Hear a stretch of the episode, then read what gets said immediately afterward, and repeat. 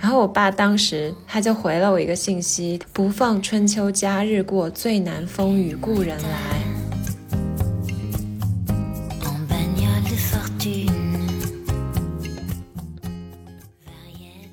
就是跟工作和读书都没有丝毫的关系，浪费时间就是最大的奢侈。就是太难了。你要赚钱的话，就很难会有自己的时间，有自己的时间又赚不到钱。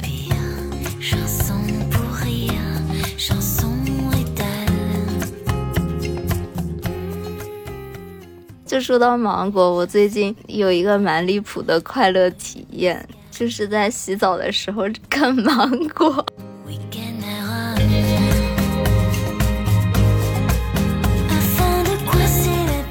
大家好，我是央子，我是小溪，我们是大俗小雅。大俗小雅是由生活在世界各地的打工人每周一起跨时差谈天说地。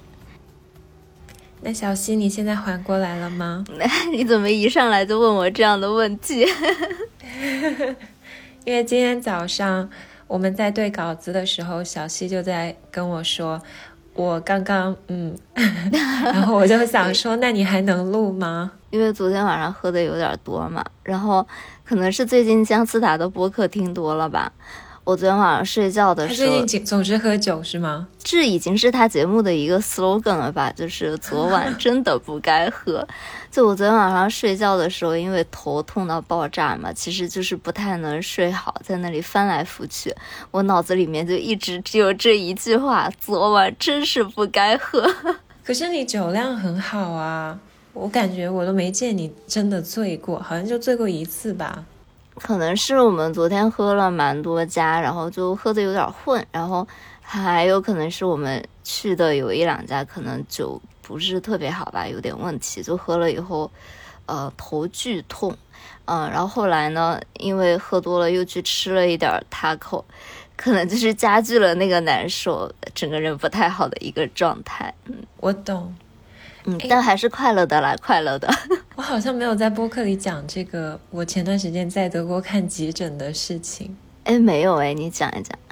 对，就是我前段时间就是身体一直不好嘛，我就比较虚吧。然后有一天呢，就狂风暴雨，中午我就去买饭吃，又没有带伞，我也不知道是食物的问题还是怎么着，我就一一坐进那个电梯，我就觉得我整个人连站都站不稳。然后我就在，嗯，上班的地方就就整个人垮掉，垮掉之后正好是星期五嘛，星期六我就去挂了一个急诊看病，就说我是感染。德国抗生素管的还挺严的，我还跑了三家药店才买到。天呐，这真的太不科学了！就是因为在国外，你要先拿到处方，然后你再去一换一个别的地方去拿药嘛。人已经不行，不是说不行了，人已经状态不好的时候，你还要四处奔波，到处去拿药，就不像国内就很方便啊，你就在同一个医院里面。对，而且那个医德国的大部分的那个 Apotek 那个药店是周六一点就关门的，然后周日药店不开嘛。我当时看病的时候就是财线去拿到了药，止吐的药啊这些。反正我就是大病一场了。大病一场之后，我最近就是有很多，反正就是情绪也不是很稳定。我就在大病初愈之后，和我的小姐妹喝了一次酒，就是喝到比较夸张。我觉得我们两个应该承包了那个店，嗯，这一天的 KPI。不是真的，我当时杨子跟我说的时候，我就觉得这人到底在干什么？前两天跟我说自己已经。就死去活来，各种在医院里面，然后过两天说啊，我昨天晚上喝太多了。我说你在干什么？就是有一种放弃自己。那天喝比较多，我本来以为第二天起来我会头很痛，不好意思又绕回来了。我的点是酒一定要点好的，点好的喝再多头也不会痛。是的，是的，一定是有一个 bar 有点问题。之前我们没有去过那一家。对，就是我那天 突然变成了前面五分钟都在讨论到底应该要喝什么酒 对，但是我们那天真的就是喝了很多嘛，但第二天我头都完全不痛，哎，我就觉得只是身体有点虚弱，但是并没有上升，就自我安慰吧。就有的时候会去看一些。你来吧，你来说吧。就小红书，我觉得它在监视我，哎，就是每天给我发的那些东西，我就觉得他精准掌握了我的心理活动。嗯，不知道大家最近有没有看到，就是很火的一个鸡汤吧？我念一下这一全文，如果大家觉得鸡皮疙瘩起来了，不要怪我，毕竟不是我写的。嗯，这段话是这样的，他说。上学的第一天就在为高考做准备，谈恋爱的第一天就在为结婚做准备，工作的第一天就在为买房做准备。任何一个环节出了问题，结论就是这么多年的书白读了，白白在一个人身上浪费青春。工作了这么多年有什么用？功利主义导向的思考方式，往往使我们忘却了生命的本质是一场历程。对了，我也经常刷到，我不知道是不是从你那边推送过来的，但是我最近的小红书就经常被这句话，就是以各种形式来 represent 这句话，但确实是我第一次看到的时候啊，觉得还蛮就被狠狠戳中，对，但是我现在有点反作用 对，所以就今天就是跟大家聊一聊关于这个话题吧。对呀，但是我们可能想法不是完全。跟随这个价值观的啦，就是我早一些时候可能会真的会跟着 follow my heart，跟着感觉走吧。但最近就是很多事情，我会觉得人还是要有一些功利主义的思维，会让自己活得比较身心健康。哇，所以我们俩是一个人设互换吗？我之前就是一个积雪奋斗，然后最近就是觉得我有点厌倦了这种很线性的人生要完成很多打卡点的。这种生活就每天都在自自由散漫的进行一些探索。哪有？你不是最近考了试吗？嗯，来分享分享。说到这个吧，我又想起了姜思达，因为他不是之前只考托福嘛。呃，然后他，对我听了那一期，对他说他考托福的那一期，我真的有有那种狠狠共情到，对，太好笑了。那我本人呢，其实也是一个有一点做题家的一个人啊，所以我每次考试之前嘛，就不管是什么考试，我都一定会各种去做一些调研啊，然后看看别人是怎么考的，一些就背一些八股文吧。简单来说，我最近也去考了一次雅思嘛。因为我最近的心理活动就是说，我想要进行一些自由散漫的探索，这样就想试试看，就比较松弛感的去迎接这一切，到底结果会有什么不同。然后这个说实话是我考了这么多年试吧，第一次真正还蛮松弛的心态去面对这件事情。因为我以前就是那种考驾照都要在那疯狂刷题的人啊。考驾照就是需要疯狂刷。我最近的解压方式就是刷驾照的题。你看吧，我们俩就是那种做题家，就是迎接每一场考试的那个心态都不轻松。可是我觉得考试很解压，因为它是一个收入产出值非常线性的东西，就是只要你投入就会有收获。特别是那种背题的那种考试嘛，嗯。就你刷完了，你就会过。但其实生活中的任何其他事情都不会这么直接的。你投入很多事情就是没有结果，最后 怎么突然一下子说的这么丧？思达那期播客的主题就是他投入了没有结果。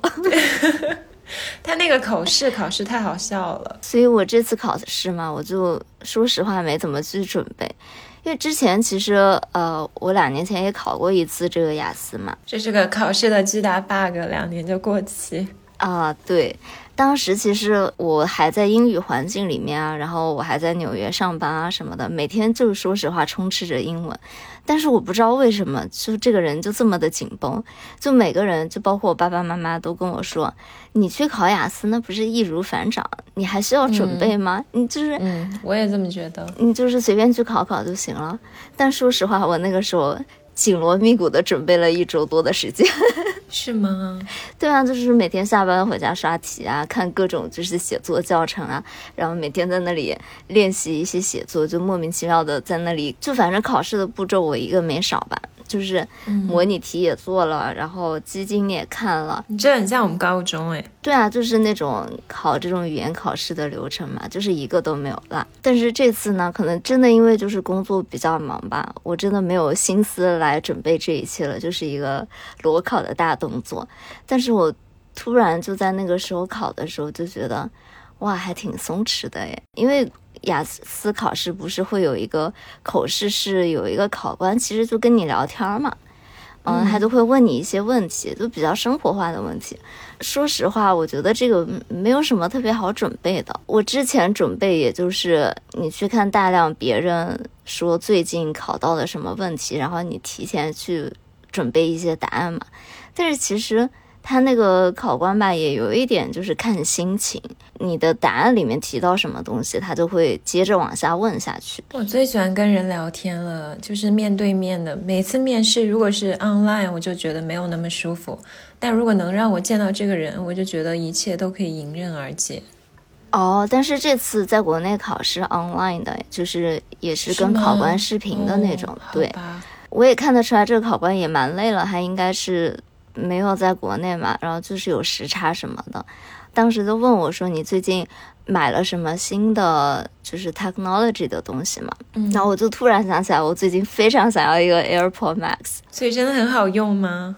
我没有，我没有买啊，就是他呃，他问我说：“你最近想要什么东西？”然后我就是一整个给他大安利的动作。就说实话，后来啊，我才发现好像。这一个 part 就是他问你一个，你就回答一两句话就好了。我就自己在那儿滔滔不绝。我看着他有的时候有点想要打断我，但是因为我情绪太激昂，他没有找到那个气口。那这样就挺好的。其实还整个还考得蛮轻松愉快的，而且那个时间一下就过去了。他还说好了，行了，你就走。这很像我每次面试的状态，我就说太多。对。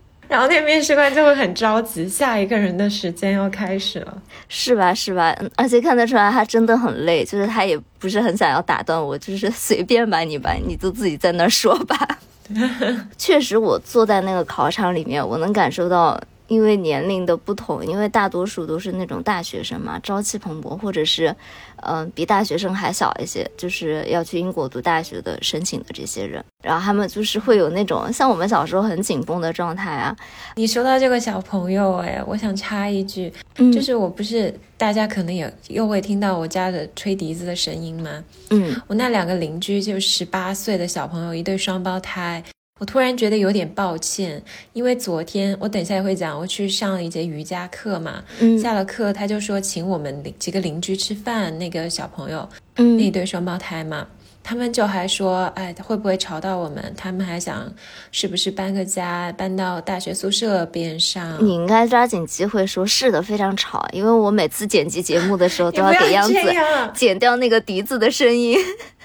我就觉得我还就是欺负小朋友的感觉。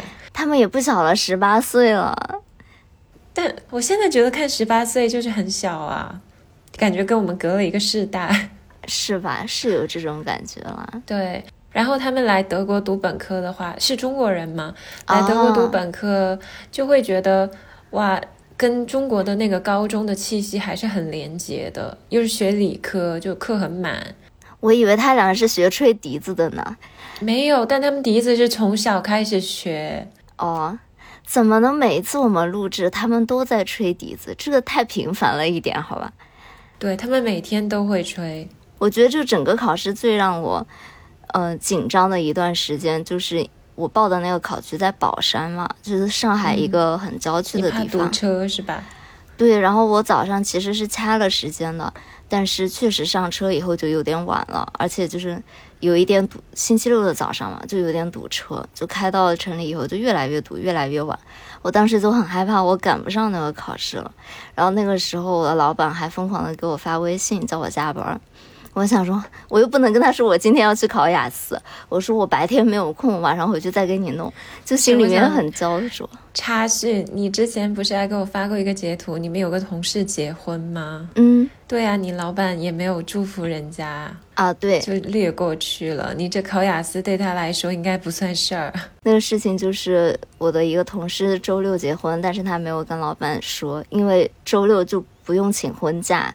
然后那天一清早的时候，我老板就在群里艾特那个女生说：“你今天把什么什么什么做完发上来。”过了好一阵，那女生也没回嘛，老板就又艾特了那个女生说：“哎，你今天什么安排？什么什么？就是叫她发上来嘛。”我同事就说：“哎，不好意思，我今天在结婚，晚一点再弄。”我老板也没有祝福人家，就说好，至少要说一个新婚快乐吧，给我留下了深刻的印象，真的。嗯，那说完这些有点成年人的生活，我们来一点风花雪月的。来，在此，我的爸爸再次出现。就是我当时看到这个截图的时候嘛，我就发给了小西和我爸，很受打动这一段话，在当时的心境啊，虽然现在有所不同。然后我爸当时他正好在江浙出差嘛，嗯，他就回了我一个信息，他就说回了我一一一一条对联，叫做“不放春秋佳日过，最难风雨故人来”啊。他看了这一段话，他就说他在扬州，然后在河源里又读到这副对联，他就觉得古人对自然和友情的执着很令人感慨。其实我就在想，我人生中最温馨美好的百分之，哎，不能这样说，得罪我的朋友，就是大部分的时光吧，都跟我爸爸有关了。然后中间很多美好的时光，就是我们当时去江浙旅行嘛。你的朋友会伤心吧？陪你深夜喝了两百欧的酒，然后你说我快乐的时光都是跟我爸爸，那是我们共同痛苦在那里喝。就是我当时看到这个的时候，我就想起我跟我爸之前在杭州有去一个金庸故居。其实金庸没有他本人，其实没在那里生活过。就是杭州市政府也有点嘉奖那个最佳市民那种感觉 啊，就给他拨了一块地，然后里面有立碑啊什么的，就是继续他的一些成就啊，然后有茶楼啊这些，就是做了一个旅游景点这样。但还不是一个大火的旅游景点，是一个很生僻的旅游景点，一般没什么人去。嗯，西湖那一片其实也有一个给金庸住的地方嘛，但我们去的不是那里，是在西湖边上，就是要开一段距离的路，但是也是那种林荫路啊，环境很好的那种人文气息很浓厚的地方吧。然后我记得我跟我爸就是一个阴雨天去的。我们就在那里面逛园子啊，然后聊武侠小说啊这些，就回想起来，我就觉得这些时光很难忘。不单是跟家庭的，也是跟中国文化的一种连接。其实我也很久没有回国了，最近的阅读啊什么的，哪怕我读中文的东西都很少了嘛，因为你在国外，哪怕看小说，你都基本是看英文小说这些，就感觉其实对。中文的摄入量没有那么多了，可是这份连结还有这种深很深的情愫还是在的，就是有这些记忆碎片组合起来的。说一个有点不好意思的，就是我每一次想家嘛，虽然我不是江浙人，但我就特别喜欢听有首歌叫《太湖美》，你听过吗？这个跟想家好像没有什么关系吧？每一次就会想啊，我有有时候回国，我就可以去乌镇啊，去这种江南水乡坐那种乌篷船，然后去游一游这些地方，跟我家人聊一聊这些诗词啊、古人的故事什么的，就感觉很治愈。就是我梦想中的生活，就是伪装有首有首词嘛，画船听雨眠。我就是很向往这样的意境，像今天德国就是阴天，然后下着雨，我就在想说，啊，有一天我回到国内也是这种绵绵细雨的天，我就可以去游湖啊，然后吃大闸蟹，喝黄酒，这是我心中向往的生活，就是跟工作和读书都没有丝毫的关系，浪费时间就是最大的奢侈，有钱有闲。哎，就是太难了。你要赚钱的话，就很难会有自己的时间，有自己的时间又赚不到钱，这就是一个悖论啊。然后说到这种阴雨天，然后和家人的记忆，其实我还有一个，你们你有没有那种 deja vu 的那种瞬间啊？有啊，我有一个很强的一个 deja vu 的瞬间，就是一个童年的一个场景，不断的在我脑边你要不要说一下什么是 deja vu 的瞬间？Deja vu 就是你觉得这个场场景似曾相识，你曾经经历过，然后有一种重现的感觉。我就是有一个童年片段，我一直会闪现。我印象中就是小学的时候，三四年级有一天嘛，就下很大的雨，很冷。然后我回到家那一天，我我爸就提早回家了，他就看到我受了冻，就给我烧了一盆热水泡脚，然后给我削了两个很大的芒果吃。就我每一次在那个阴雨天，我就会回想到那一天，我就觉得好幸福，就那种点滴的幸福。嗯，说到芒果，对不起，我要破坏你的氛围。你说，就说到芒果，我最近。有一个蛮离谱的快乐体验，就是在洗澡的时候啃芒果。哎，最近小红书好像很火哎，这个我昨天还收到小红书推送说，感受热带雨林里猴子的快乐，就是吃那种大碰干，然后用脸边洗澡边吃。这个最早是，反正前段时间吧，好像是在 TikTok 上面很火。就是在洗澡的时候啃橘子还是啃橙子那种，这怎么拍啊？呃，你问住我了。对对，他们他他们会拍一个那种镜头，就是把什么橘子啊放在盘子里面，然后泡澡的那种感觉。然后他不会拍到人身体了，但是也有一些男的会展现自己的身体，你知道然后在那里狂啃橘子，你就会觉得哇很爽。哦，对他们会只卡到脸。这个部分，嗯，对，好拼啊，对，但是确实是是有一个理论的，就是因为洗澡的时候嘛，尤其是淋浴的时候，那个很多的蒸汽嘛，就会把橘子的香味放大，你就感觉自己在做一个香氛 SPA 一样，就是你把那个橘子放在旁边的时候，哎，我插叙一句，你说，你说到香氛嘛，我前几天去了趟法兰。然后我发现 MUJI 的香薰蜡烛在打折，我要给大家安利一个味道，叫 Green Tea Water Mint，超好闻，就是特别适合现在的季节。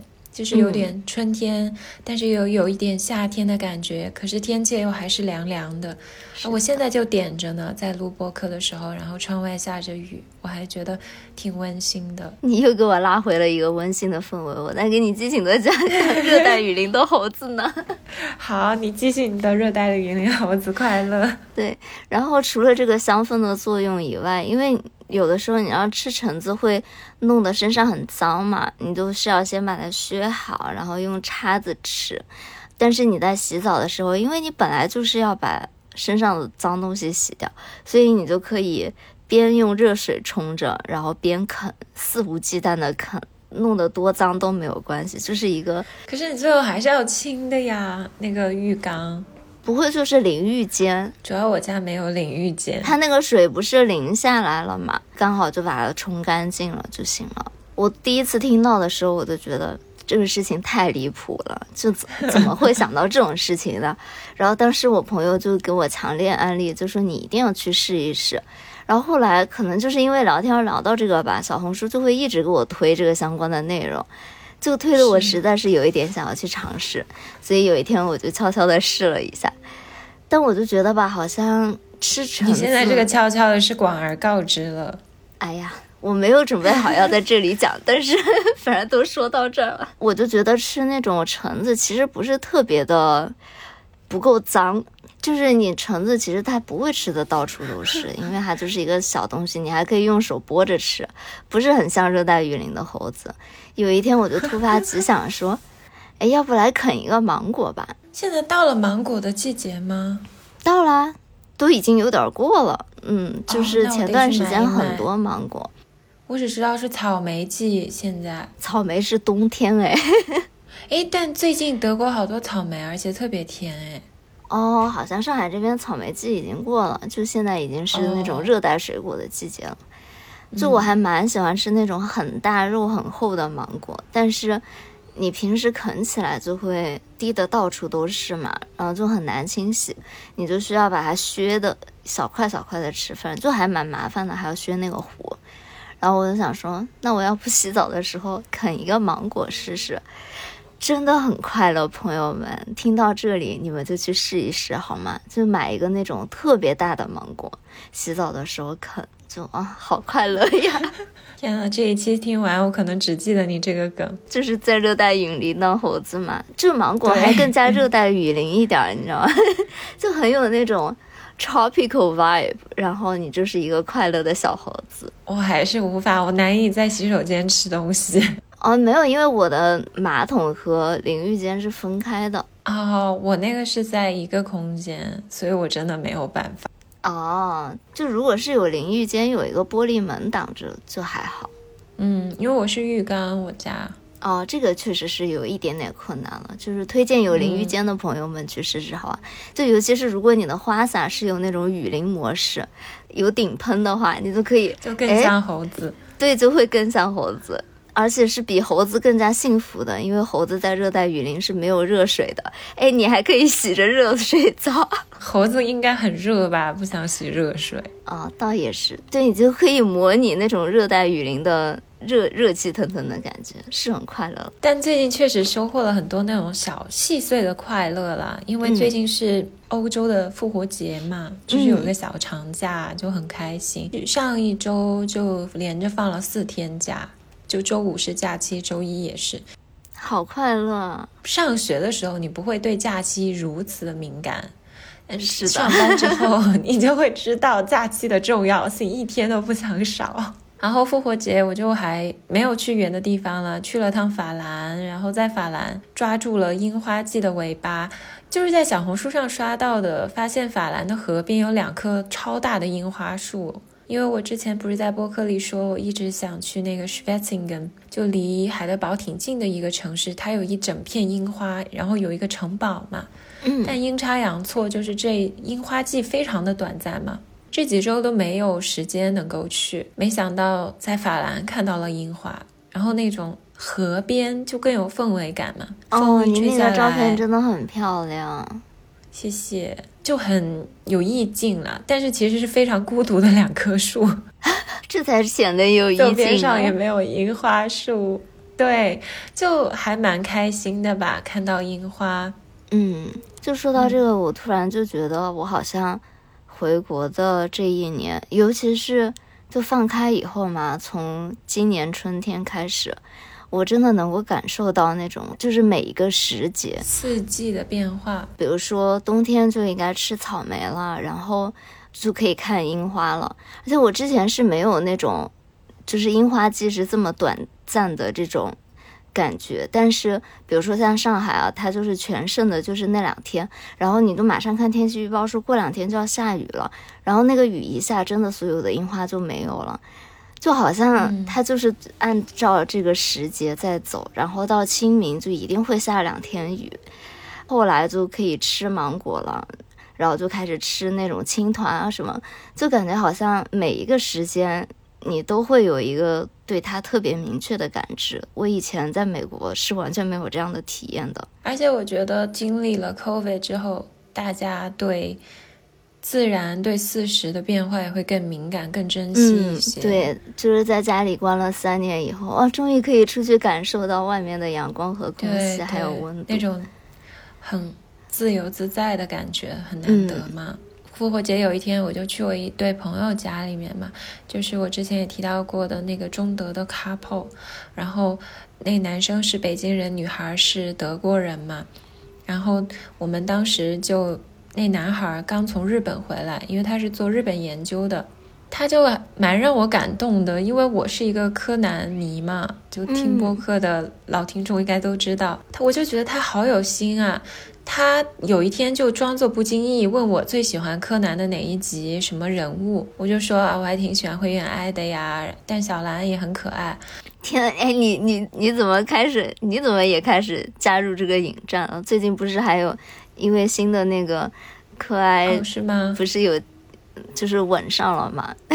哦，对啊，我就觉得柯南不是很重要，不是他那个帖子你点进去是灰原哀吻了小兰。哦哦，对，反正就是他们三个都是在进行一些大乱斗的动作。我就是对柯南不是很关心，我觉得他比较工具人了，起到一个故事叙述的作用，然后。这两个女生我都挺喜欢的，然后我就跟他随便扯了一下，结果那一天我去他们家，他竟然给我带了一本《零的执行人》的手绘本，哇，从日本带回来，我觉得好有心，怎么会有这么就是用心会去关注你真的喜欢什么的人，嗯，然后还给你带东西回来。我我之前在播客里也提到过嘛。我就觉得他人特别好，因为原来我们是同事，就是办公室在一栋楼嘛。但我有一个显示屏，一直我把那个支架弄丢了，就一直不是很方便用书搭着。我这人又比较懒，结果有一次他就是找我们的共同朋友，反正就是进到我办公室偷偷量了那个整个的尺寸，然后跟我装了一个支架。这这也太细心了吧！对，真的人很好，而且就是那种会给你偷偷是有那种惊喜的感觉，对，很细腻的一个人。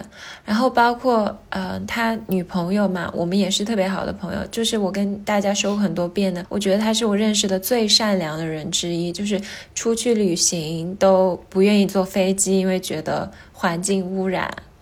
啊！我在办公室工作很晚，我喝咖啡很久很多嘛，他就很关心，我觉得伤身体。然后十点多还来给我送了坚果啊，然后无咖啡因的咖啡。他就说你不要喝那么多带咖啡因的咖啡，就觉得他们两个人真的就是那种心特别好的人，所以就互相吸引，就是一对非常好的 couple。嗯，正能量循环，感觉他们俩就是。我那天就在他们俩。家待了一天，我就觉得特别温馨美好。就他们把那个厨房布置的特别的有家的氛围，有非常多的书。我们复活节就是那个女孩嘛，她是有家庭传统，她是德国人，就是他们家有一个传统是吃了复活节的中饭就要出去散步，叫复活节散步嘛。然后我不是我们不是都住在村儿嘛，我们我们之间住很近，然后去散步的时候呢，他就带那种小剪子啊，然后钳子之类的，然后带了两个布袋，就去路上摘那种野花野草拿回家种。他们家有特别多的植物，然后他们还有一个小爱好，就是他们家边上有一片墓园。然后那个墓园的门口就会有一个垃圾箱，很多人就会把没有人打理啊、半死不活的花扔那儿，他们就会去捡回来，然后带回自己家养好。啊，怎么这么温暖啊？对，就是特别温馨。对，然后他还给了我好多那种小的复活节的巧克力嘛，鸡蛋形状的。他就说他他们他。原来在老家的时候，他爸爸妈妈带他们出去散步，他爸爸就会扮兔子，然后就带很多那种巧克力，然后丢在地上，假装生蛋。我其实一直没有搞明白这件事情，为什么复活节是吃蛋状的巧克力，但是是兔子？这是一个好问题。就我就是没有搞清楚这两个东西的关联在哪里，但是就大家都会假装是兔子，然后去草丛里面找蛋。我觉得很可爱呀，他那天说，我觉得好萌啊，就是那种家庭氛围很好，一看就是很有爱的家庭长大养大的小朋友，所以心就特好，真是那种没有一点坏心思的人，特别善良。我们就绕了一圈回来哦。说到这个墓园，我还有一个小轶事，就之前我不是说过。德国不是野韭菜季吗？我最近还听到一个故事，就昨天我学妹跟我说，我们有一个共同朋友，最近的乐趣就是去那个墓园的坟头摘野韭菜，然后回家包饺子吃。啊，听起来怎么这么的阴间啊？对呀，我觉得好恐怖啊！我我之前还吃过他包的饺子，我现在觉得脊背发凉。你想一想，这些肥料是从哪儿来的？对呀，但他们就是很爱在墓园采集素材吧。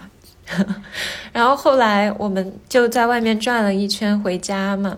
回家以后，那个男孩就做饭，他就从日本带了好多吃的，就是煎茶，连日本那个酒店的那种过滤咖啡都特好喝。我真的不知道是滤镜还是怎么回事，就比平常煮的还好喝。那种很精致的小纸包，一拆开，还大家一起做了 waffle 吃。就过得超开心的，他还带了羊羹。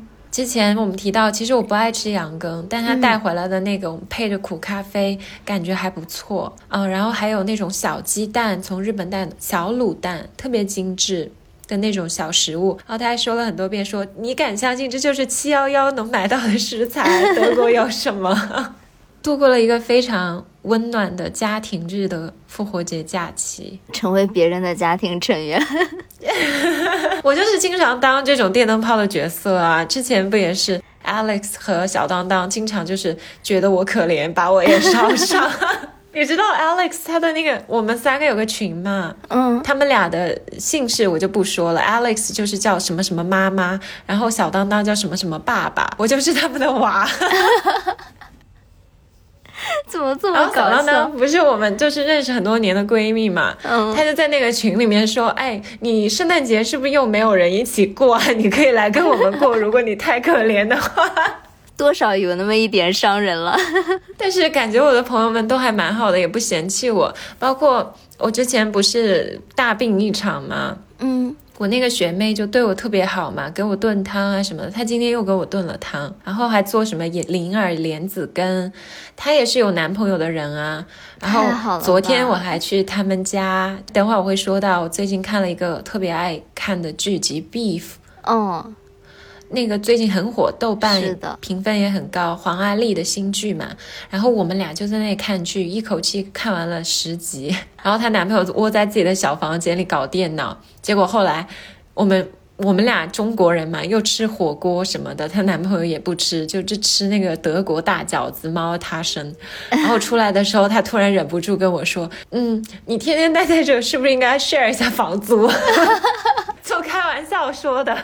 但你刚刚说到就是去采那种花花草草嘛，就是收集原料和食物的这种感觉，我有点想到很像那个游戏《塞尔达》，我不知道你有没有听说过？没有哎，你居然没有听说过？我感觉那个游戏吧，就是完美的印证了，就是生命是一个历程，就它是有一个主线的嘛。你如果是只是想 focus 在主线剧情啊，你要去救公主啊什么的，你你是可以就，呃，去跟着主线走，然后升级打怪什么的。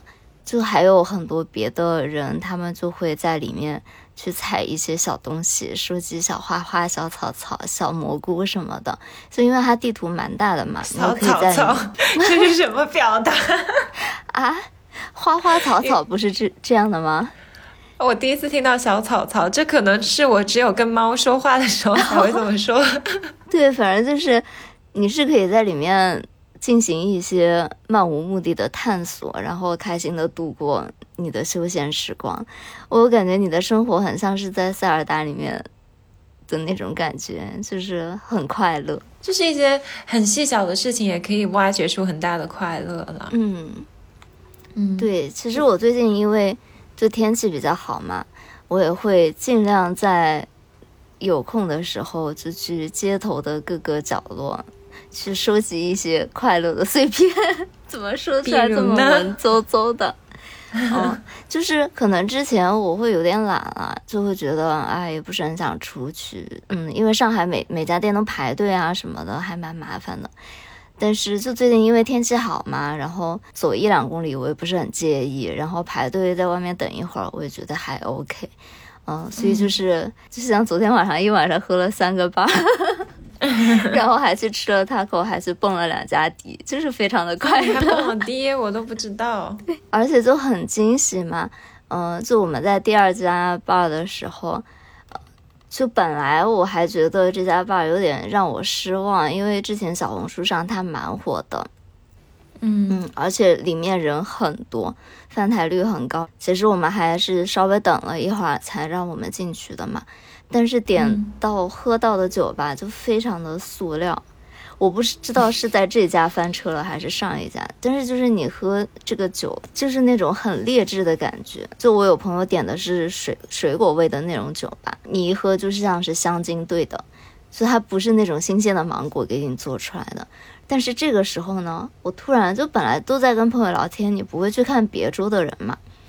我突然我一抬头就看到有三个人走进来，坐在我们旁边那桌，然后我一看这个人，哎，这不是我。一直听的一个歌手吗？你昨天跟我说，我就觉得世界好小，而且果然是大上海。对吧？就是怎么这么巧啊？就说实话，他们也不是那种特别大众的那种歌手嘛，怎么突然就他们就坐进来了？他们就是三个人嘛，就除了那个男生以外，还有他女朋友，他女朋友也很有才华，就是我也很喜欢他。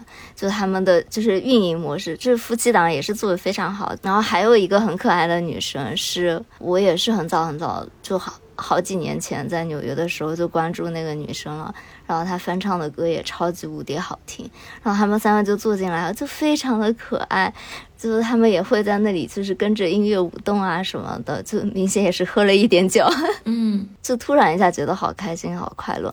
然后以前的我呢，我都肯定就是假装没有看到就走过嘛，但我昨天晚上可能就是酒喝多了吧，我就在想说，哎，我要不要去跟他们说一声，我还蛮喜欢他们说呀。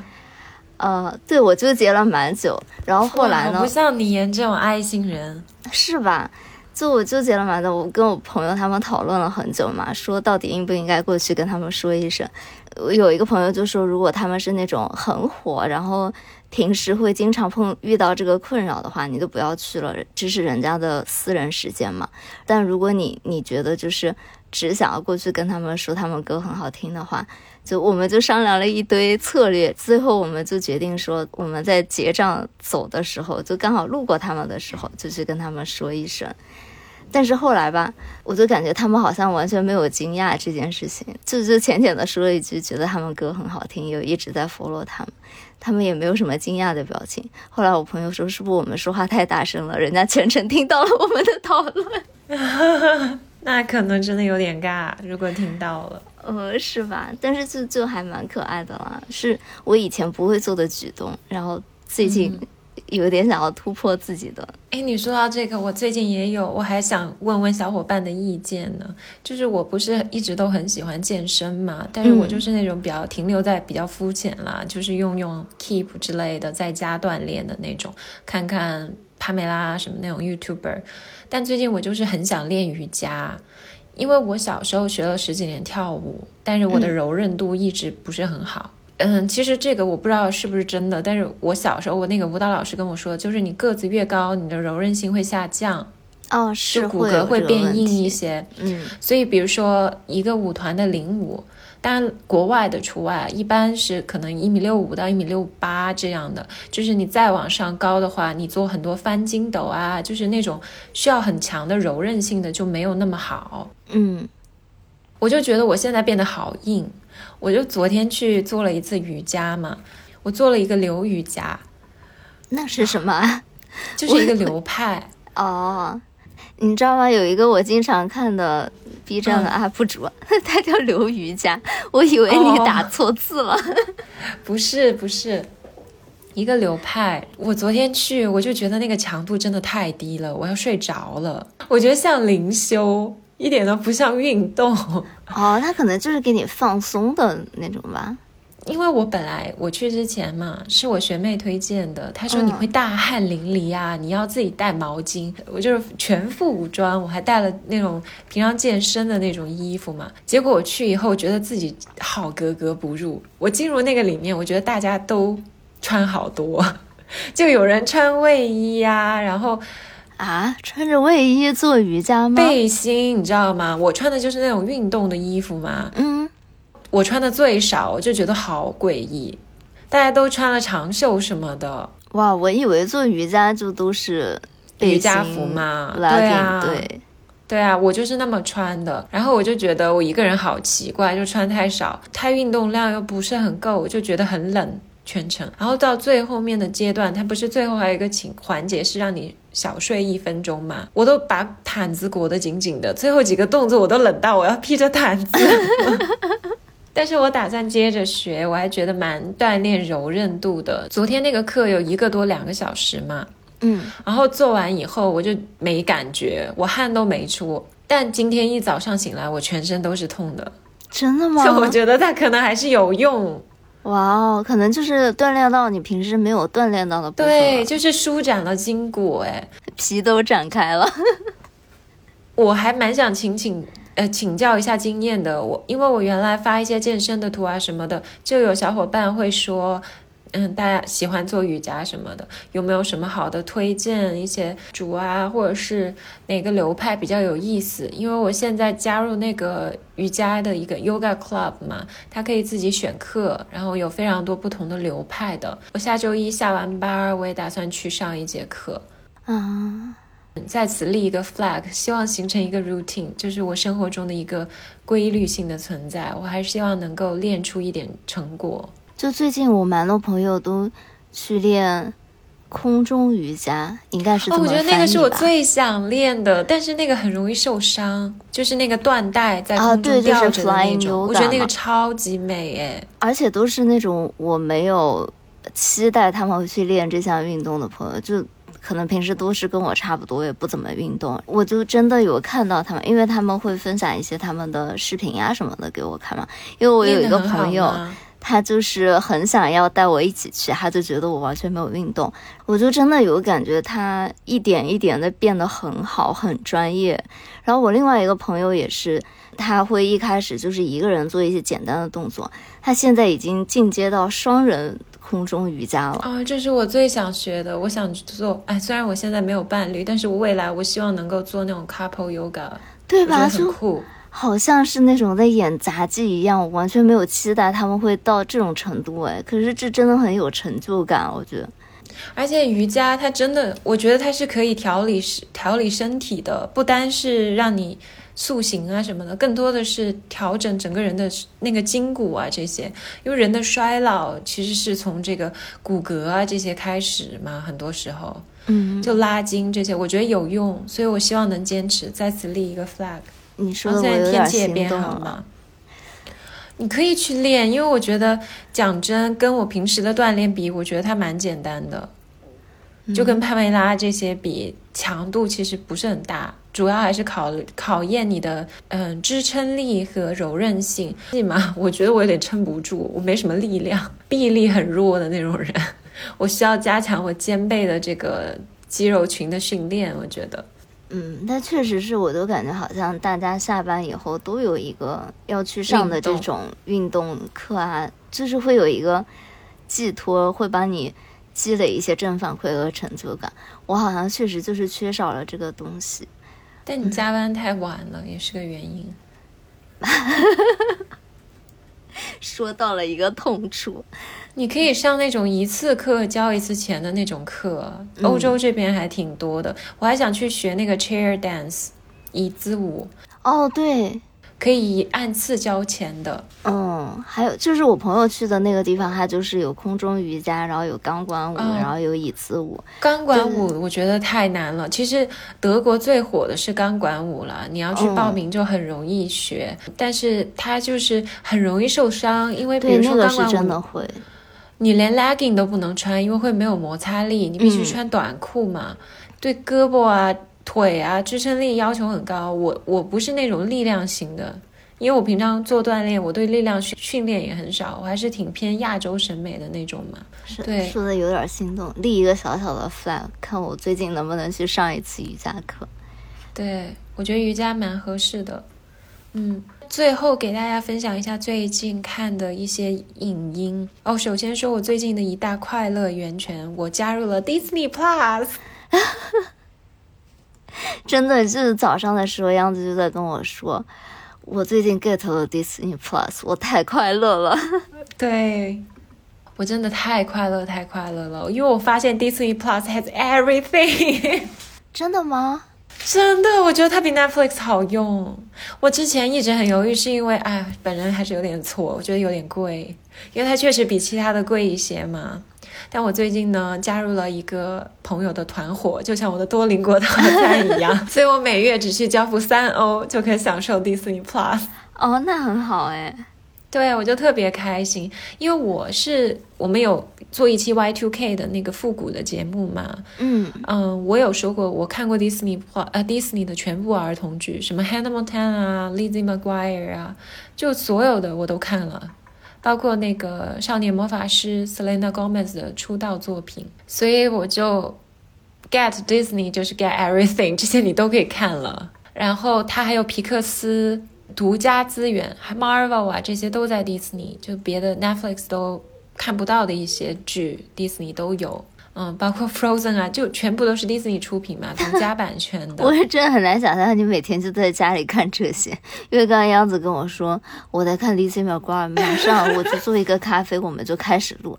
我想一大早起来 看一些儿童剧。我真的很夸张，我就是 Lizzie McGuire 可以做我永远的背景音哎，我从起床那一刻我就打开它，然后就在那放，我做干什么事它就在背景放着。就是你说到这个，我还就是能 get 到你是在怀旧吗？你刚刚讲到 Frozen，我真的有点不行。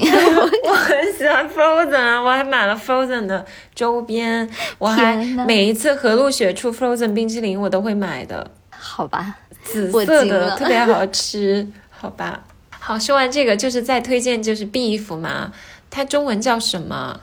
呃，我不知道他的中文叫什么，他就叫 Beef。呃，就是黄阿丽嘛，那个脱口秀演员，然后他拍了一部 A twenty four 拍的，他是主演。A twenty four 就是那个杨紫琼获了奥斯卡的电影《瞬息全宇宙》的制片方嘛，就他们出品必属佳品，而且又是跟亚裔有关的。嗯，呃，此处有有剧透，如果有小伙伴，哦，他中文叫《怒呛人生》。哦，怒呛人生，对它豆瓣评分八点九，其中有我贡献五星啦，就是。它真的是一个很亚裔的剧，特别是在国外生活过的亚洲人，应该就是更有共鸣吧。有很多金句啦，有剧透不想听的小伙伴可以跳过。它的整体故事其实讲两个素昧平生的人，因为某一天心情不好，在开车的时候互呛，然后飙车互怼，最后挖出了对方的地址啊、家庭背景，互相陷害的故事。其中一方是黄阿丽，另一方是一个韩裔的男演员。他是演的一个那种小包工头，然后黄阿丽是一个富婆，然后有一个华而不实的怀疑是她影射自己现实中的老公的角色啊，对，然后有一些非常刺激的台词，比如说她在形容她和她老公的某方面的生活，她就说 It's vanilla，我觉得太经典了，算了，我不翻译成中文了。还有一些台词，呃，中间他们有一个白人女富豪嘛。等于说是黄阿丽的金主，然后最后有个情节就是黄阿丽为了救自己的女儿，让那个劫匪去抢劫这个富豪，然后那个劫匪是韩裔嘛，然后他就冲到那个豪宅里，对着黄阿丽说：“Why do you hang out with her? You know you're Asian, right？” 就 说你为什么跟他玩啊？你知道你是亚洲人吗？还有一个经典台词就是 “Western therapy doesn't work on Eastern minds” 啊，真的，你们那些西方的那种心理咨询啊、治疗，对我们亚洲人的这个脑子都没有用，就是一个东亚人发疯实录啦。大家都活得很抑郁、很压抑，有点那种亚洲版的《Fleabag》伦敦生活那部剧的感觉。嗯，然后中间我特别想引用一段豆瓣的短评，因为我觉得说出了我看这部剧的一些心声。他就说这部剧是为黄阿丽量身定制的，剧本大部分也和她现实重合。华而不实的老公靠自己打拼事业养家，而且还呈现了一些深度的问题：人性还是本恶，亲兄弟也没有盼你好，只想我们差别不要太大，夫妻失去共同利益也只是分分钟消散。女性出轨立。马被利益抛弃，男性出轨还是默认可以被原谅，甚至还是女性在赚钱养家的情况下，女性总是被想要一个家而被蒙蔽双眼。新时代独立女性之路还是如此之怒，唉，这太真实了。对啊，然后里面有很多那种英文俚语，然后脏话标的也非常爽，大家可以学到非常多很俚语的俚语。嗯。自从看到这部剧以后，我的小红书就被各种那种学习美国俚语的账号所占满。就是看看剧学俚语，对，就是全部都是那种教你怎么用那种非常本地人的说话方式说话吧。就啊，对，最后最后给大家推荐一个《John Wick Four》，就是《John Wick》时隔三年回归嘛。嗯，大家可以去看一下，我觉得声光影的效果特别好，在电影院看的，而且有很多那种艺术史的穿插，而且有很多异域元素吧，什么在不同地方拍的，巴黎啊、东京啊、大阪啊，很赛博朋克的感觉。然后我就不剧透了，但是一个悲伤的故事，嗯，哦，反正不知道张卫有在国内排片吗？呃，我不知道哎，我没有关注这个哎。如果有在国内上映的话，我就觉得可以去电影院看，非常值得，比在家里看的感觉要好很多。然后我真的很喜欢基努里维斯的气质了，就是那种有点忧郁啊，虽然是个西方人，又有东方气质。他好像是有一点中国血统吧？哦，他是看起来有一点那个亚洲血统，对。就是给大家推荐这一些最近生活中的小乐趣了。